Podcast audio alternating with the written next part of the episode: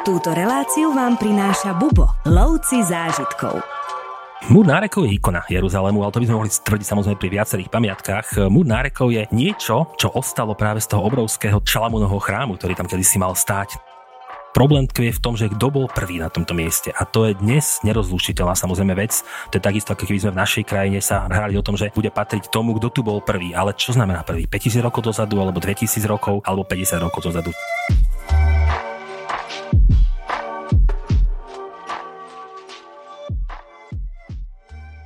Cesta po miestach, kde to všetko začalo. Ponorte sa s nami do histórie ľudstva, potraste ruku beduínom, zamyslite sa na miestach, kadiaľ kráčal Abraham, Mojžiš a Ježiš a vychutnajte si sladký metový čaj. Započúvajte sa do trmy vrmy na Jeruzalemskom bazáre a do zvukov zvonov v Nazarete. Cestujte s nami do troch jedinečných krajín, ktoré spája Genesis. Ideme na Blízky východ. Prílet do Tel Avivu, transfer do Nazaretu, prvá orientálna kávička s kardamómom alebo čerstvá šťava z granátových jablk.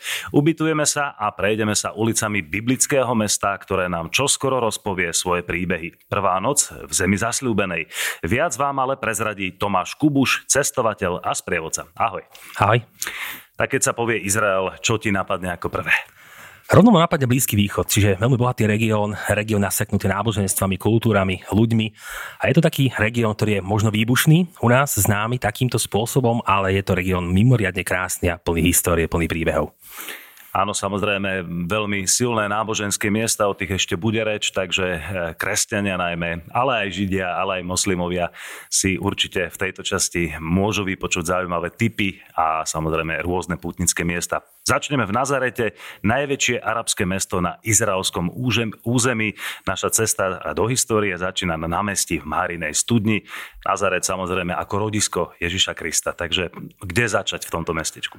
Nazaret je veľmi špecifické miesto, presne ako bolo teraz spomínané, že je to arabské mesto. Stále sme v Izraeli, ktorý povedzme má tie svoje židovské korene, ale tým, že je to arabské mesto, tak je iná dynamika v tomto mieste a je nasiaknuté biblickými príbehmi. Čiže aj keď sme v arabskom meste, a teda de facto by sme mohli povedať moslimskom, nie úplne to vždy platí, lebo veľké množstvo povedzme aj kresťanov má arabské korene tu na Blízkom východe a Nazaret je práve veľmi úzko prepletený práve s eh, postavou Ježiša Krista. Takže my si aj začneme povedzme našu prehliadku v Nazarete práve na tomto malinkom námestí Márinej studne tam je taký malinký kostolík, eh, kam sa chodí človek pozerať, je to taký ortodoxný kostolík. Ale tým hlavným bodom, ktorý v Nazarete vôbec máme, tak to je veľká bazilika zvestovania. To je možno taký kilometr odtiaľ, čiže pre, pešia, príjemná prechádzka starým mestom a následne vôjdeme dovnútra do tejto obrovitanskej baziliky a tam sú práve ako keby rôzne krásne mozaiky. Každá krajina, obrazne povedané, každá krajina sveta tam má svoju vlastnú, napríklad panu Máriu spravenú, alebo mnohé ďalšie biblické mozaiky a práve tam človek ako pochopí tú dôležitosť tohto miesta práve pre to, tú kresťanskú menšinu v rámci Blízkeho východu. No, keď už sme pri tých biblických miestach, rovno pokračujme Galilejské more alebo Tiberiacké jazero alebo jazero Kineret, takisto veľmi známe miesto. To je miesto, ktoré je od Nazaretu vzdialené cca hodinku, hodinku a pol cesty na sever a keď už zídeme z takých priestorov, kde leží Nazaret, e, ocitneme sa v úrodnom kraji zvanom Galilea a tam sa práve nachádza obrovitánska vodná plocha. Voda je na Blízkom východe mimoriadne ceným artiklom. Čiže reálne je to v úvodzovkách zlaté jazero, lebo tak veľa vody pokope na Blízkom východe človek neuvidí a preto je to aj strategické miesto, nielen teraz z hľadiska povedzme dôležitosti či už rôznych náboženstiev, ktoré tu máme, ale práve aj kvôli tomu, že človek tam prichádza a zrazu cíti takú tú sviežosť v krajine. To je unikátne. Sú tam rôzne malé mestečka, kde človek môže aj vojsť do vody, okúpať sa v Genezareckom jazere, ale aj tak gro návštevníkov sú pútnickí turisti, ktorí prichádzajú práve hľadať rôzne príbehy Ježiša, Ježiša Krista, či už sú to príbehy v tabge o rozmnožení chlebov, alebo jednoducho eh, chodenie po vode, alebo stretnutie s Petrovou svokrou a podobne. Čiže každé to miesto má svoj vlastný príbeh a človek dokáže celý deň stráviť objavovaním práve týchto končín. Len pre geografickú informáciu nachádzame sa niekde v severnom Izraeli, ano. dokonca kúsoček od eh, hranice eh, so Sýriou, kde je aj demilitarizovaná zóna. Ako to tam vyzerá? Je kľud? Uh, poviem, že dneska je kľud, zajtra to nemusí platiť, pretože Golánske výšiny, ako táto hranica, je už veľmi dlho kvázi zapečatená a my tam vieme nahliadnúť práve z tejto, nazvem to izraelskej alebo tejto e, strany, z tejto časti sveta. Je tam kľud kvôli tomu, že prakticky nejaký ten konflikt skončil medzi Izraelom, medzi Sýriou, hoci stále ten konflikt môže pretrvávať niekde v médiách a podobne, ale nie je to viditeľné, že keď človek stojí na tom mieste, že by sa niečo dialo. Je to zaujímavé vidieť kvôli tomu, že opäť tá strategická lokácia Golánskych výšin je to, že ovládam vodu, mám tam kopce zasypané snehom, ako je hora Hermon nedaleko v Libanone a zároveň hneď pod Golánskými výšinami, výšinami vidíme Sýriu, také miesto Kunajtra, ktoré bolo tiež zničené vojnou a Sýria si ho nechala ako také memento zla, ktoré prakticky Izrael ako keby spravil voči ním. Takže je to taký veľmi citlivý región, ktorý hovorím, je natoľko výbušný, že aj keď sa dneska bavíme o miery, zatiaľ to nemusí byť pravda. Poďme teraz do mestečka Jericho, takisto veľmi známe, najmä preto, že je veľmi staré. Jericho patrí dokonca medzi najstaršie mesta vôbec na svete. Práve Blízky východ je e, tým zaujímavý, že kamkoľvek prídete, a či to bude Izrael, Palestina, Sýria, Libanon alebo práve Jordánsko, každé z nich sa bude buchať do prs s tým, že my máme to najstaršie mesto sveta.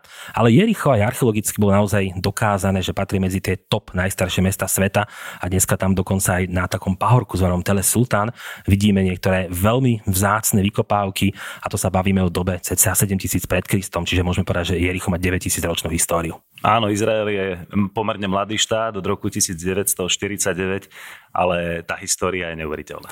Presne, to je na tomto pekné, že tam človek prakticky kdekoľvek zakopne, zakopne o tisíc ročné dejiny.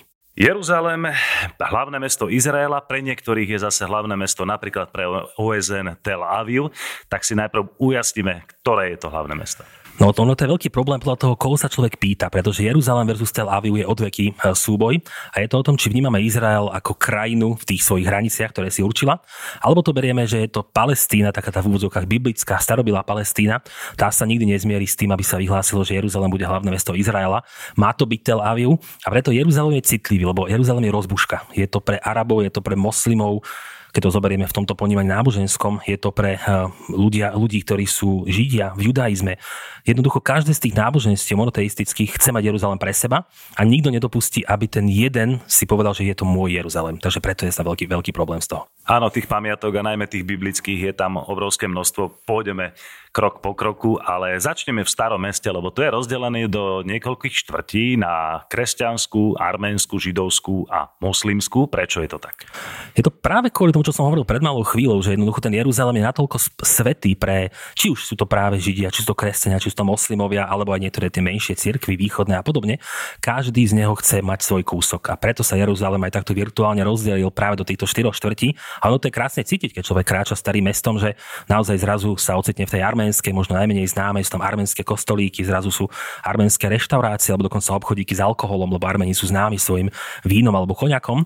Stačí pár krokov a sme práve v židovskej štvrte, kde už zrazu máme synagógu, úplne iná dynamika, úplne iné tváre ľudí kúsok na to od dve, tri uličky, obrazne povedané, sme v moslimskej štvrte, kde je práve tá obrovitán, obrovitánsky chaos bazárových uličiek. Čiže každý chce mať Jeruzalém nejakým spôsobom pre seba. Ako som hovoril, že nikto ho nebude mať nikdy pre seba celý. A preto ho majú v úvozovkách rozdelený, aby každý tam našiel to svoje.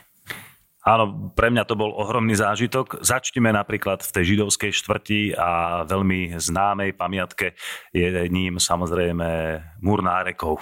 Prečo je taký známy? Múr nárekov je ikona Jeruzalému, ale to by sme mohli tvrdiť samozrejme pri viacerých pamiatkách. Múr nárekov je niečo, čo ostalo práve z toho obrovského tzv. známeho Šalamúnovho chrámu, ktorý tam kedysi mal stáť na tom mieste dneska, dneska chrámová hora. Tak eh, keď bol tento Šalamúnov chrám zničený práve Rímanmi, tak jediné, čo ostalo, stalo a je práve ako keby tento tzv. západný múr a preto je to múr nárekov, preto chodia Židia oplakávať tú stratu chrámu a je to jedno miesto, kde sa vedia dotknúť tej svojej starej histórie, povedzme v tomto ponímaní. Čiže preto je to pre Židov mimoriadne cená pamiatka a opäť je to na takom veľmi tiež citlivom mieste, lebo kúsok hneď od tohto múru nárekov už nám prakticky začína ako keby chrámová hora, najposvetnejšie miesto zase moslimov, čiže je to, je, sú to dve náboženstva, ktoré sú sem tam výbušné medzi sebou a medzi nimi je virtuálne jeden meter, takže je to veľmi zaujímavé sledovať naozaj naozaj tú dynamiku eh, ľudí, ktorí prúdia práve týmito končinami. Áno, môžete si napísať na listoček nejaké prianie, želanie a vložiť ho priamo do toho múru. Mimochodom, čo sa potom deje s tými papierikmi? To sa samozrejme stále dá, to už robia pútnici naozaj stáročia pred nami, keď prídeme. Stále to funguje, stále môžete, ale treba myslieť aj na to, že keď je tých papierikov veľa, príde v úvodzovkách zberač, ktorý to povyberá z tých špár a jednoducho je to opäť prázdne. Takže treba si niečo želať, veriť tomu, že sa to splní, ale nespoliať sa na papierik. Spomenul si hneď vedľa moslimskú štvrť a samozrejme mešitu Al-Aqsa, alebo teraz skálny chrám s tou krásnou zlatou kupolou, ktorá je ikonická pre celý Jeruzalem. Dajme tomu aj neveriaci ľudia, môžeme voľne prechádzať od e, múru nárekov a hneď dovnútra tejto mešity? Poviem, že áno. Eh, hoci má to svoje špecifika, nie je to iba o tom, že by som sa rozhodol, že chcem prejsť jednou bránou a som na mieste. Tým, že je to veľmi citlivá oblasť a dodnes bývajú problémy na Chrámovej, hory, Chrámovej hore, tak tým pádom musíme prechádzať cez špeciálnu kontrolu. Takže väčšinou tam býva nejaká fronta ľudí, každý ide cez taký kvázi skener ako na letisku, prehliadka batožiny, je tam zakázané napríklad nosiť náboženské symboly, čiže človek by nemohol mať so sebou Bibliu alebo krížik na krku alebo niečo viditeľné. Jednoducho boja sa o to, že je to tak citlivé, že ak tam tam príde človek s Bibliou, mohol by začať niečo kázať a už je to urážka ďalšieho náboženstva. Čiže treba na to myslieť. Takže cez takúto kontrolu, keď človek prejde, ocitne sa na Chrámovej hore. Ako náhle už je na Chrámovej hore, už si môže voľne pobehovať medzi týmito stavbami. Či už je to Mešita Alaxa, alebo je to práve skalný chrám alebo skalný dom so zlatou kupolou. Pre nemoslimov je zakázaný vstup aj do Alaxa, aj do chrámu e, s to práve zlatou kupolou a tým pádom ho môžeme obdivovať iba zvonku, čo stačí, lebo je to tak krásna stavba, že človek naozaj môže sadnúť do tieň tieňu tých olivovníkov a iba sledovať to, ako táto krásna stavba pôsobí. Takže Chramová hora je naozaj jedna z top pamiatok nielenže Jeruzalema, ale celého Blízkeho východu. Áno, tá atmosféra vás rozhodne pohltí a uh, to je tá pravá atmosféra Blízkeho východu. Ďalej Via Dolorosa, môžeme si vyskúšať všetkých 9 zastavení, alebo chrám Božieho hrobu, kde je údajne pochovaný Ježiš. Tak ako je to? Via Dolorosa, alebo tá krížová cesta je hneď kúsoček od Chrámovej hory. To je na Jeruzaleme pekné, že ten starý Jeruzalém vôbec nie je veľký. Že človek keby nešiel s pamiatkami alebo išiel naozaj iba z jednej brány do druhej, tak naprieč ho prejde reálne za 20 minút chôdze a menej. Takže keď len človek vyjde z Chrámovej hory, napravo hneď môže vyjsť za hradby, bránu šef, svätého Štefana, alebo do ľavej strany, ako je Via Dolorosa a samozrejme môže sa stať tým pútnikom. Takou pointou Via Dolorosa je to, že ona prakticky nekopíruje tú cestu, ktorú mohol teda Kristus spraviť smerom na Golgotu v čase svojho posledného, povedzme, bytia. Ono to je skôr tradícia, že tí putníci prichádzali do Jeruzalema, potrebovali niečo vidieť, niečo si ohmatať alebo niečo prejsť, tak sa určila táto dnešná, chrámo, dnešná Via Dolorosa, alebo teda práve táto krížová cesta. A samozrejme môže človek zastaviť, aj tak mnohí robia, zastavujú práve na tých miestach, tam si buď prečítajú ten príbeh, alebo si ho nejak spomenú, keď je Veľká noc, Veľký piatok, tak tam kráčajú zástupy ľudí s krížmi, ktoré jednoducho nosia na prípodobnenie sa ako Kristovi. No a keď Kristus pri prichádzal na Golgotu, tak už vieme, akým spôsobom skončil a teda následne to bolo to miesto, kde mal byť ukrižovaný. Takže to jeho telo potom bolo následne presunuté na, do jednej hrobky, ktorá bola, bola pripravená, ale dneska je ako keby je to miesto prázdne a to je práve ako keby ten kvázi zázrak, ktorý v Jeruzaleme máme a veľké množstvo ľudí prichádza sledovať práve tieto priestory. Je to doslova magnet na pútnikov z celého sveta. Áno, Jeruzalém, ako si povedal, je veľké mesto, ale to staré mesto obohnané stále výborne zachovanými hradbami je pomerne malé, takže dá sa to krásne všetko prejsť pešo. Ale poďme ďalej do Betlehema. Spomínali sme chrám Božieho hrobu, kde je Ježiš údajne pochovaný. Tak v Betleheme sa práve narodil a bez pochyby treba navštíviť chrám narodenia v centre mesta. To je tiež veľmi pekná cesta medzi Jeruzalom a Betlehemom, pretože medzi týmito miestami je možno 10 kilometrov, ale môže tá cesta trvať pol hodinu, hodinu. Je to kvôli tomu, že už pri vstupe do Betlehemu vstupujeme do palestínskej autonómnej správy. To znamená, že už opúšťame v tom kvázi našom ponímaní Izrael, alebo to, čo voláme dneska Izrael, ocitneme sa v tom, čo voláme Palestína. Takže opäť to názvoslovie môže byť niekedy komplikované. Prídeme do Betlehema a musíme prejsť veľký betónový múr, ktorý je takým veľmi tvrdým privítaním práve v Betleheme v svetom meste. A celý Betlehem je naozaj ako keby spravený tak, že hlavným bodom je tento chrám narodenia alebo bazilika narodenia a všetko okolo neho ako keby postupne vyrástlo. A je to tiež také miesto, ktoré má svoju špecifickú atmosféru, keď človek vôjde dovnútra takým malým kamenným otvorom, príde ako keby sa rovno automaticky musí pokloniť a vôjde do takej lode veľkej bazilíky, ktorá má ešte stopy Byzancie v sebe a následne si trošku počká, kým vstúpi ako keby pod oltár. Tam je 14 sípa hviezda, v úvodzovkách bývalé jasličky a to je to miesto, kde sa teda mal tento príbeh začať odvíjať. Rady na cesty, prehliadky miest a cestovateľské blogy z pera najcestovanejších Slovákov. Každý deň nový blog nájdeš v cestovateľskom denníku Bubo. Klikni na bubo.sk lomeno blog. Palestína versus Izrael a naopak, to je väčšiná rozbuška. Poďme ale trošku do histórie, kedy to celé vzniklo.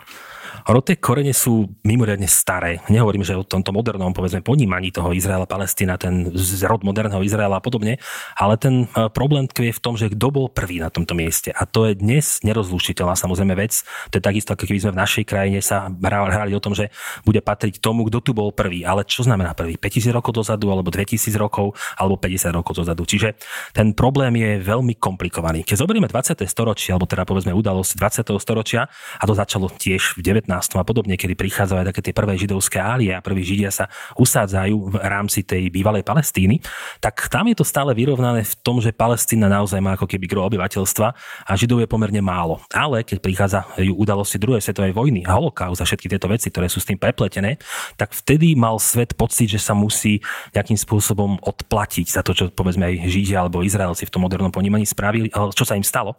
A tým pádom im otvorili cestu do biblickej Palestíny a zrazu sa tá priamka obyvateľstva zmenila a už boli, mali návrh a jednoducho to spoločenstvo svetové im dovolilo mať tento štát na úkor práve palestínčanov. Čiže ono je to veľká krivda zasiata a keď sa opýtate aj 100 ľudí na mieste, každý vám povie inú verziu, ale problém je v tom, že je to tak zamotané dneska, že je to prakticky nerozluštiteľný konflikt. A, a naozaj, ako sa, ako sa pohneme linkou, líniou, kto má pravdu, kto viac má nárok na tú zem, tak sa nikdy človek nedopadá k výsledku. A ja osobne si ja myslím, keď hovorím za seba, že je to už neriešiteľný problém dneška, lebo je tam obrovské množstvo krivdy každom prípade teraz to nevyriešime, ale chcem len povedať, že aj napriek týmto problémom Izrael je stále bezpečný v tých e, častiach, kde sa samozrejme my pohybujeme v tejto relácii.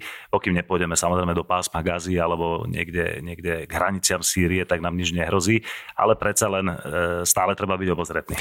To áno, tým, že Blízky východ je naozaj špecifický región, ako sme hovorili, jemne výbušnými miestami, aj tu platí to, že keď ste v Jeruzaleme, v Tel Avive, v Betlehe, v Nazarete a v týchto miestach, ako turista poviem, že vám skoro nič nehrozí. To skoro je samozrejme dôležité, pretože sem tam sa nejaký ten konflikt, ale nebavíme sa o prestrelkách a podobne, bavíme sa o nejakých protestoch alebo házanie kameňov a takýchto veciach, ale zase človek to vie predvídať, vie, že teraz je zhoršená situácia, dobre, obíde ulicu jednu, druhú, vyhne sa tejto štvrti a zrazu sa zase nič nedieje. Takže aj v tomto je to naozaj bezpečná krajina, že dá sa cestovať, dá sa užiť túto krajinu. Veľakrát človek počuje názor, že túžim vidieť Jeruzalém, túžim vidieť tieto miesta, ale počkám, kým bude pokoj. Ale pokoj nebude nikdy. Ak by som chcel 100% pokoj, nikdy sa tam nevyberiem. Takže treba sa vybrať vždy, keď má človek možnosť, keď sa naozaj že nič nedieje. Áno, spomenú si tie checkpointy a, a rôzne zaujímavé prechody medzi tou palestínskou a izraelskou časťou. Niekde je to viac kontrolované, niekde menej ako východný Jordán a podobne. Takže ako to prebieha? Na čo, si, na čo sa máme pripraviť pri takýchto kontrolách? Keď sme tam my ako turisti, tak poviem, že nás sa to až tak veľmi netýka, lebo vidia, že nie sme domáci, nie sme palestínčania a podobne. Čiže nám stačí mať pás, ukázať pás, prípadne otázka, kam ideme. A keď povieme, že my do, do Betlehemu pozrieť si chrám alebo nejaké ďalšie pamiatky, mávnu rukou a ideme ďalej. Takže to je, to je jednoduché. Keby sme chceli ísť do nejakých komplikovanejších miest, povedzme západný breh, e, ako sú miesta, ako je Jenin napríklad a podobne, buď nás tam nepustia vôbec, alebo by to bolo veľké množstvo vysvetľovania, prečo tam, na čo tam, za kým, či niekomu niečo nesieme, čo tam ideme robiť. Jednoducho, už je tam veľa otázok, lebo je to kvázi podozrivé. Pásmo Gazy, to je až poviem hlúpo, možno že hermeticky uzavretá zóna, kde nás vôbec nepustia. A to sme stále my turisti. Keď sa bavíme o palestínčanoch, tak tí sú často šikanovaní na týchto checkpointoch, nechcú ich púšťať, musia vydokladovať dôvod návštevy, idú, idú do nemocnice, majú papier, ak sa im nepáči na tom checkpointe, tak ich nepustia jednoducho. Je tam veľmi smutný príbeh s týmito checkpointami, keď sa človek baví práve s palestínčanmi v rámci tých palestínskych zón, tak e, veľmi na to nadávajú, že sú kvázi ako keby obmedzovaní vo vlastnej krajine a je to taký veľmi zvláštny príbeh. A dokonca aj v Jeruzaleme, že samotné mesto je rozdelené. A aj v Jeruzaleme to často máme, lebo tiež máme tie štvrte, ktoré sú čas, alebo častejšie moslimské alebo výsostne moslimské. Aj chodenie po Jeruzaleme je niekedy obmedzené, ak je povedzme zhoršená bezpečnostná situácia, uzávierky ulic, uzávierky štvrtí, väčšia kontrola, zatýkanie, takže je to veľmi zvláštne aj pre našinca sledovať, lebo človek o tom konflikte počul stokrát, tisíckrát to videl v televízii alebo niekde, ale keď tam je a sedí niekde na schodíkoch Damašskej brány a zrazu vidí izraelské komando, ktoré začne zatýkať mladých palestínčanov, lebo sa hlasnejšie zhovárajú, pustiajú si hudbu a možno sa predpokladá, že by hodili nejaký kameň, ale nehodili, tak je to veľmi bizarná scéna. Prekračujeme rieku Jordán, hraničný prechod medzi Izraelom a Jordánskom. Ideme do Hašimovského kráľovstva s múdrym kráľom, kráľom Abduláhom II, synom kráľa Husejna, ktorý vládol krajine 47 rokov a zmenili ju na nepoznanie. Aký je ten prvý pocit, keď prejdeme hranicu? Ten prvý pocit je naozaj badateľný, lebo človek by si mohol myslieť, že je to rovnaké všetko, že Izrael, Jordánsko, jedna rieka Jordán, dneska je to už iba taká riečka, také v úvodzovkách nič. Ale keď človek prejde tú hranicu, tak zrazu príbudne chaos. Príbudne možno trošku viac špiny, to nechcem Jordáncom vôbec krivdiť, ja ich mám veľmi rád, ale je to krajina, ktorá už má takú inú dynamiku, takú viac arabskú. Čiže kým máme v Izrael pomiešaný, povedzme, aj s tými náboženstvami, s mentalitami iných ľudí, Jordánci sú Arabi a tam už naozaj niekedy to ako keby kričí. A takisto sa nám začne dvíhať krajina. Čiže z Jeruzalému sa zlieza z kopca, ideme k Mŕtvemu moru, potom ideme znova ako keby na taký kopec, ktorý má okolo 900 metrov a tam sa deje všetko. Deje všetko znamená, je tam Amán, je tam veľké množstvo tých rôznych ďalších miest a praktické pokračovanie do Petry, čiže zrazu nám narastie ten terén a na cestách je o mnoho väčší chaos, viac trúbenia a hneď človek vie, že sa niečo zmenilo. Čiže aj keby tam nebola tá hranica, hneď sa vie v hlave, že niečo inak. Spomenul si Petru, švajčiarsky cestovateľ Burkhardt objavil toto mesto v prestrojení v roku 1812 tajomnú, ba priam magickú atmosféru si toto miesto udržalo dodnes. Naozaj ikonická pamiatka, jeden z novodobých divov sveta. Presne tak, Petra je naozaj jedna z najunikátnejších pamiatok opäť nielen Jordánska, nielen celého Blízkeho východu, ale často sa môže povedať, že aj celej Ázie ako takej, novodobý div sveta. Aj keby nebol korunovaný, je to stále div sveta, lebo je to tak unikátne miesto, ktoré si človek ani že nevie úplne predstaviť. Samozrejme opäť, platí to, ako som hovoril pred chvíľočkou, že človek mohol vidieť, počuť veľakrát, ale keď človek prvýkrát v živote prechádza tým úzkým sikom, ktorý je ten kanion, ktorý má ten 1,2 km, kým dostanete vôbec tej hlavnej pokladnici, už ten je natoľko fascinujúci, že keby tam nebolo nič iné, iba ten sik s tými malinkými oltárikmi alebo reliefmi, tak je to krásne. Ale ako náhle sa roztvorí ten sik a vy vidíte ten prvýkrát ten pohľad na tú pohľad, pokladnicu, ktorá tam je, a ešte keď idete ráno, lebo ráno je práve zaliata slnkom, tak je to niečo, z čoho máte zimomriavky. A ja ako človek, ktorý to videl možno 20-25 krát, ja tam prídem do Petry dneska a ja som z toho nadšený, ako keby som tam bol prvýkrát v živote. Čiže Petra má v sebe niečo takéto. A veľkým prekvapením pre ľudí je to, že často sa ukazuje Petra iba ako pohľad pokladnica a zrazu za tú pokladnicu nám pokračuje cesta plná fasád, plná hrobiek. Máme tam rímske divadlo, kráľovské hrobky, máme tam takú cestu, ktorá nám končí pri ďalších chrámoch a potom ďalších 800 schodov k kláštoru Eder. Čiže nakoniec tá Petra je celodenná záležitosť a vy máte naozaj ako keby každú minútu nabitú zážitkami mesto vysekané do skaly. Akú malo funkciu? Ako, prečo, prečo tam vzniklo? Prečo ho vysekali do skaly? Petra sa ukryla v skalách, čiže to je práve tá pekná, pekná vec, že nechcela sietiť niekde na púšti. Nechcela byť ľahko dobiteľná alebo dobývateľná a tým pádom sa rozhodla, že práve to tzv. Možišové údolie, ako dneska voláme, je ideálne miesto. Sú to skaly, ktoré keď vy aj stojíte 5 km od Petry na kopci, vy sa pozeráte len na údolie, kde sú kopce. Vy neviete, že tam je mesto. A toto bola pointa, prečo sa Petra chcela ukryť, lebo bola bola to zastávka na obchodných cestách, na karavaných cestách, spájala kadidlovú cestu, prechádzalo to ďalej práve kadidlo, mirha, zlato. Všetko, čo malo hodnotu, chodilo cez Petru a Petra na tom mimoriadne zbohatla ako miesto, ktoré vyberalo dania. Jednoducho ten obchod prakticky E, smeroval z bodu A do bodu B, takže museli byť chránení. Ono sa im to aj oplatilo, lebo aj keď prichádzali rôzne nájazdy, tak prichádzali, nevedeli, odkiaľ môžu prísť vojaci. Bolo to mimoriadne dobre chránené a máme tiež takú epizódu z histórie, kedy prichádzajú vojaci dobiť Petru. E, vojaci z Petry sa skryli do tých všelijakých malinkých výklenkov alebo do jaskyň a podobne. No a keď prichádzajú, tak je tam prázdna, prázdna Petra, tak vylúpili pokladnicu a natešení, nabažení tým ziskom sa vracajú naspäť. Vtedy vyskákali vojaci z Petry a prakticky všetkých povraždili, okrem jedného jedného alebo dvoch, aby podali správu. Čiže naozaj tá Petra mala povesť nedobytelného mesta, mesto, ktoré bolo ukryté, bola to taká žijúca legenda a dokonca mnohí ani nevedeli, že či je to reálne mesto, alebo že či je to mesto, o ktorom sa iba hovorí, je to nejaká fatamorgána.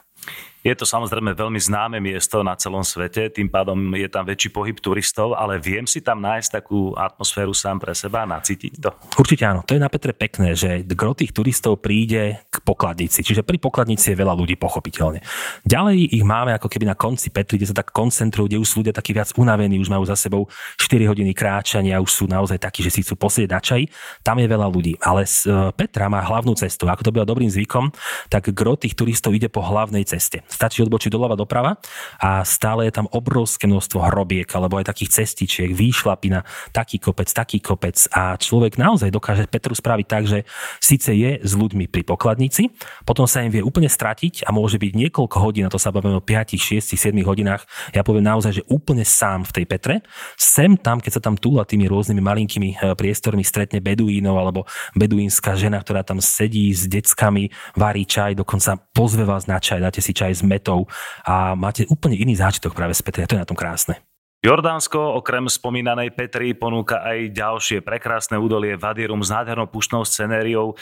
Práve tu v období Prvej svetovej vojny pôsobil aj britský vojak, cestovateľ a arabista T. Lawrence, ktorého príbeh poznáte z knihy a filmu Lawrence Arábie.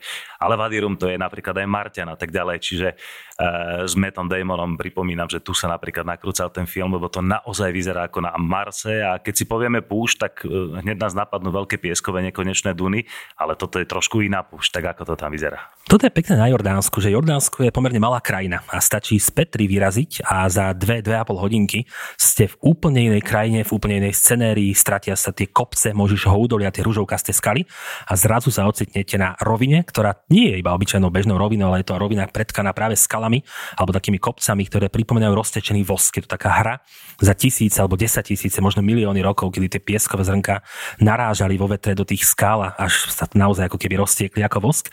No a Vadiram má povesť najfarebnejšej púšte Blízkeho východu. Opäť nášinec si často púšť predstaví, presne ako bolo spomenuté, krásne pieskové duny, kde sa sype piesok a podobne, ale nie je to povedzme tá klasická reálna predstava naozajstnej púšte a Vadiram tiež nehrá povedzme túto hru, ale Vadiram dokáže zaujať práve tým zasadením, čiže máme tam krásne skaly, máme tam aj pieskové duny, chodí sa tam dokonca aj sandboardovať, keď chcete loviť zážitky, tak si zoberiete sandboard a môžete zjazdiť najväčšiu dunu na Vadiram. Máte tam malinké kanione, ako je kanion Al Khazali, kde keď vonku cez leto máte 45 stupňov, vôjdete do kanionu, spravíte 15 krokov a zrazu máte 20-25 stupňov, mimoriadne príjemné. Môžete hľadať na Vadiram vzácne petroglyfy starých kultúr, ktoré tam boli alebo osedlať ťavu a vybrať sa trošku ako keby spoznať e, púšť z trochu inej perspektívy. Máte k dispozícii Jeep, lebo tá púšť je obrovská, aby ste vôbec s nej dokázali odkrojiť čo najviac. A presne ako bolo spomínané, že Vadiram je aj dneska mimoriadne obľúbená kulisa, či už filmová, alebo naozaj pripomína Mars, mnohý, mnohým pripomína Mesiac, čiže dá sa dokonca aj simulovať aj niektoré tie programy, ktoré robí, povedzme vesmírne programy, ktoré simulujú samotný Mars, tak chodia trénovať na Vadiram, čiže tá púšť sa stáva ikonickým miestom a ja mám pocit, že z roka na rok je väčšia a väčšia popularita práve Vadiram, až sa možno, a to iba triafam, raz stane to, že bude populárnejšia ako samotná Petra. Poďme si trošku oddychnúť od pamiatok, aj prírodných pamiatok. Poďme sa najesť. Čo je jordánske národné jedlo? A ako sa tam varí? Eh, jordánska kuchyňa je geniálna eh, v tom, že ju človek takmer vôbec nepozná. Lebo my poznáme blízkovýchodnú kuchyňu a už vieme o falafeli, o švarme a podobných veciach, ale to je také panarabské, by som nazval, lebo teda máme to aj v Jordánsku, aj v Palestíne, v Izraeli, aj v Sýrii, v Libanone, všade, kam sa pozrieme.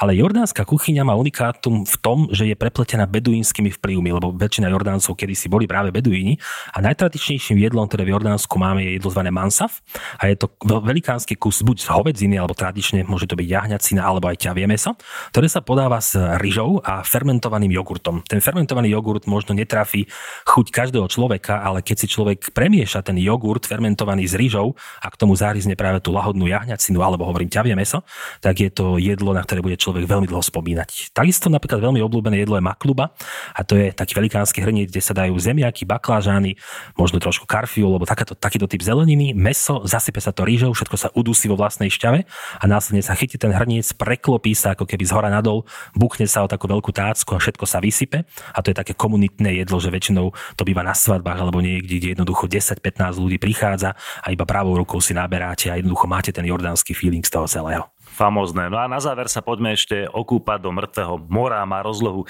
1050 km štvorcových a je najnižšie položenou vodnou plochou na Zemeguli. Voda v mŕtvom mori obsahuje 10 krát viac solí ako obyčajná morská voda. Na pobreží sú aj nánosy bahna, ktoré majú takisto ako voda významné liečebné účinky na ľudský organizmus. Tak ako aj Izrael má mŕtve more, aj Jordánsko má mŕtve more, dá sa v ňom okúpať a počas tejto cesty by sme to rozhodne e, mali zažiť, lebo naozaj mm, ležať na hladine sa ne, nepodarí každý deň. Mŕtve more je špecifické naozaj v tom, že človek si vie predstaviť, ako to asi môže vyzerať a tá predstava je milná. Ja keď som bol prvýkrát v mŕtvom mori, tak som vedel, že sa nedá v ňom plávať, že tam budem ležať, budem v úzovkách behať po vode. A keď som prišiel, tak zrazu som sa naozaj cítil ako korková zátka. Položená, vhodená do vody, ktorá sa prevracala z jednej strany na druhú. Už som sa iba bál, že sa kedy sa prekotím a nadýchnem sa a napijem sa tej extrémne slanej vody. Čiže je to skúsenosť, ktorá naozaj stojí za to a preto aj my napríklad na našej ceste sme to zaradili nakoniec ako taký v úzovkách zlatý klín viniec, že už sme takmer všetko dôležité videli od začiatku. Už si chceme oddychnúť a preto ideme skúsiť práve tento zážitok uloviť, lahnúť si na to mŕtve more, otvoriť si noviny alebo časopis, to absolútne kliše, ktoré každý chce skúsiť a naozaj to každý skúsi a naozaj to každému funguje. Takisto liečivé bahno, ktoré je tam na brehu, namazať sa s ním, 15 minút počkať, nech to zaschne, zase sa hodí do mŕtvého mora. Čiže je to naozaj zážitkové kúpanie. Mŕtve more nie je o tom, že by človek išiel 8 hodín na pláž a tam sa nejak opekal a išiel si zaplávať, lebo zistí, že to nie je úplne jednoduché, ale je to skôr o ulovenom zážitku a to naozaj stojí za to. No naozaj veľmi ťažko sa dá potopiť a utopiť. Treba si ale dávať pozor na oči a na uši, lebo tá salinita je naozaj obrovská a dosť to páli. A dôležité je sa potom osprchovať po takomto kúpeli, lebo nám s manželkou sa samozrejme páčilo kempovať a ako si sme zabudli na sprchu a celú noc sme boli takto zasolení a už nikdy viac. A to musel byť tiež veľmi pekný zážitok, takto počujem, lebo tam stačí naozaj malé šplechnutie do oka a samozrejme ja som to nechťac taktiež vyskúšal a pol dňa človek vidí na jedno oko, takže veľmi pekná vec. Povedal cestovateľ Tomáš Kubuš, boli sme na Blízkom východe, e, nie je ďaleko, ale rozhodne je to exotika a doporučujeme. Ďakujem pekne. Ja ďakujem. Teším sa opäť na budúce.